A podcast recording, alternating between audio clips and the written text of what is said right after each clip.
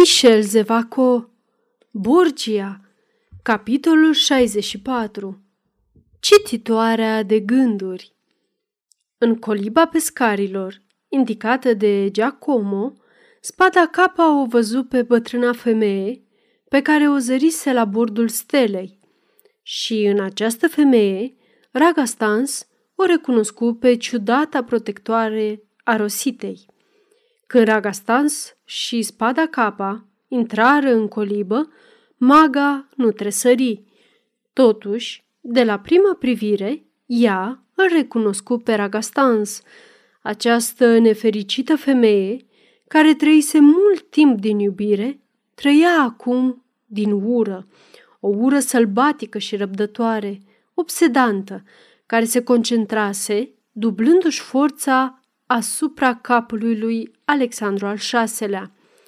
Ori această ură pe care i-o jurase bătrânului Borgia și cu care ea se hrănea cu o frenezie tăcută, o adusese încet la un fel de fatalism. Rosa Vanozo credea cu sinceritate că nu există nimic în afara urii ei. Nu mai trăia decât pentru a-l ucide pe Rodrigo. De aceea, o mulțime de incidente care ar fi putut să-i provoace emoții sau curiozitate, o lăsaseră foarte indiferentă. Văzându-l intrând pe Ragastans în această colibă, ea nu manifestă nicio surpriză.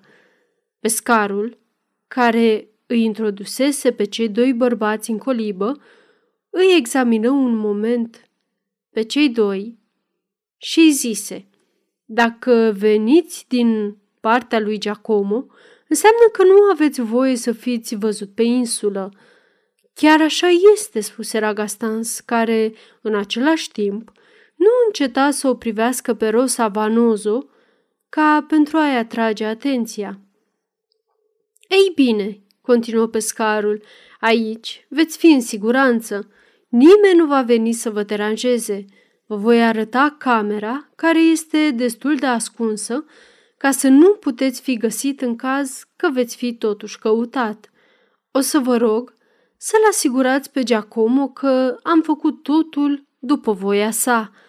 Nu voi uita nimic, fiți fără grijă, spuse Ragastans, și nici nu voi întârzia, căci în momentul când eu plecam la drum, Giacomo se pregătea să părăsească Roma pentru a veni la Caprera. La auzul acestor cuvinte, Rosa Vanozo ridică privirea. Giacomo vine aici?" întrebă ea. Da, doamnă. Bine. Și își reluă imobilitatea de dinainte. Nu mă recunoașteți, doamnă?" întrebă Ragastans, apropiindu-se de ea. Te recunosc. Ea spuse aceste cuvinte cu o voce mai puțin aspră decât vocea sa obișnuită. Era amestecată cu un fel de blândețe. Ragastans era bărbatul care o salvase pe Rosita.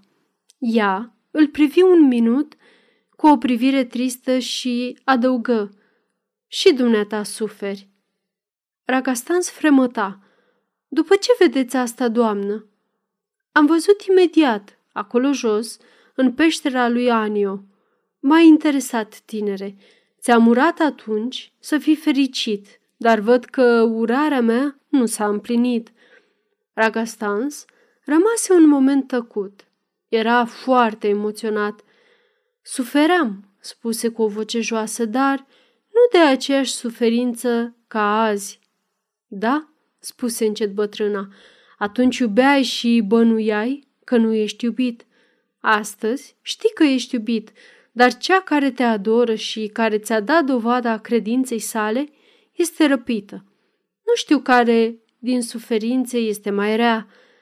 Cum de știți toate acestea, doamnă?" strigă Ragastan suimit.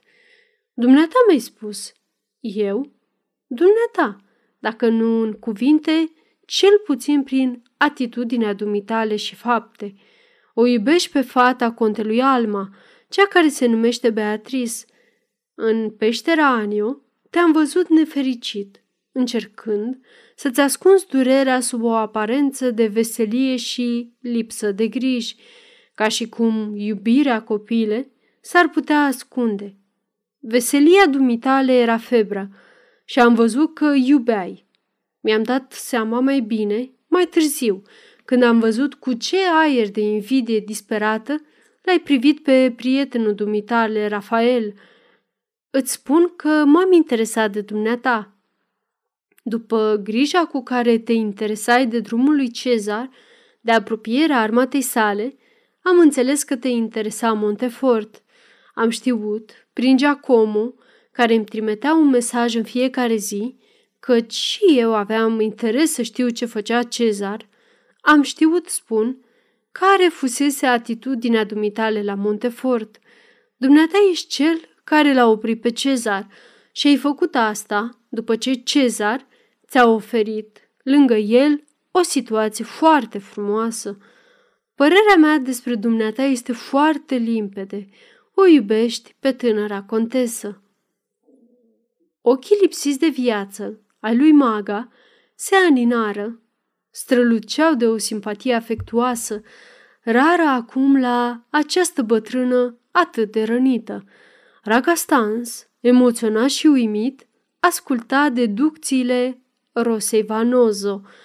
Doamnă, spuse el în sfârșit, de ce să vă ascund acest adevăr pe care mi l-ați citit în inimă ca într-o carte deschisă? Da, o iubesc pe contesa Beatrice și mi-ați ghicit suferința. Este adevărat, din cauza dispariției ei sufăr. Ai venit să o cauți aici? Nu știu de ce îmi inspirați o încredere fără margini. Da, doamnă, dacă am venit la Caprera, este în speranța că o voi regăsi, speranță care poate îmi rezervă o decepție, căreia nu-i voi putea supraviețui. Te tem că Lucreția a asasinat-o pe cea pe care o iubești? Ei bine, da, spuse Ragastan strămurând. Mi-e frică.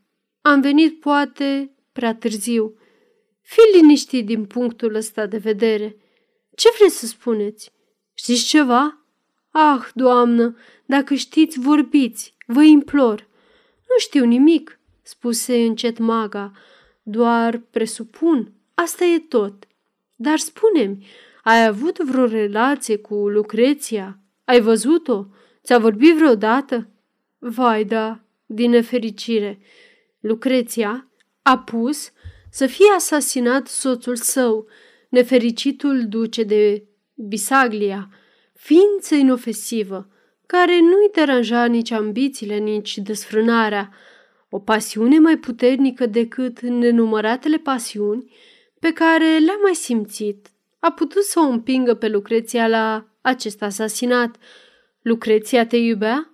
Poate că da, doamnă, spuse Ragastans cu un fel de rezervă.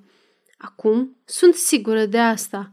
Lucreția, cu imaginația ei înfierbântată, și-a făcut planuri pentru care s-a văzut refuzată. De aici vine răzbunarea ei. Tot ceea ce spuneți este adevărat. Maga a avut un surâs trist. Dar ce-mi spuneți, doamnă? Lucreția nu a atentat la viața lui Beatrice? Ce vă face să credeți asta? O cunosc pe Lucreția. A încercat să te rănească în inimă, nu numai că a vrut să te facă să suferi, dar a căutat și vreo tortură rafinată pentru rivala sa. Mă îngroziți, câfâi, Ragastan spalid. Moartea, continuă bătrâna femeie, nu este o tortură în ochii Lucreției. Obișnuită cu crima, ea a încercat să considere moartea ca pe o pedeapsă. Ea nu omoară decât pentru a suprima un obstacol. Dar de cum este vorba despre o răzbunare, Lucreția se teme că moartea ar putea să vină și să-i răpească victima. O va ucide, dar încet.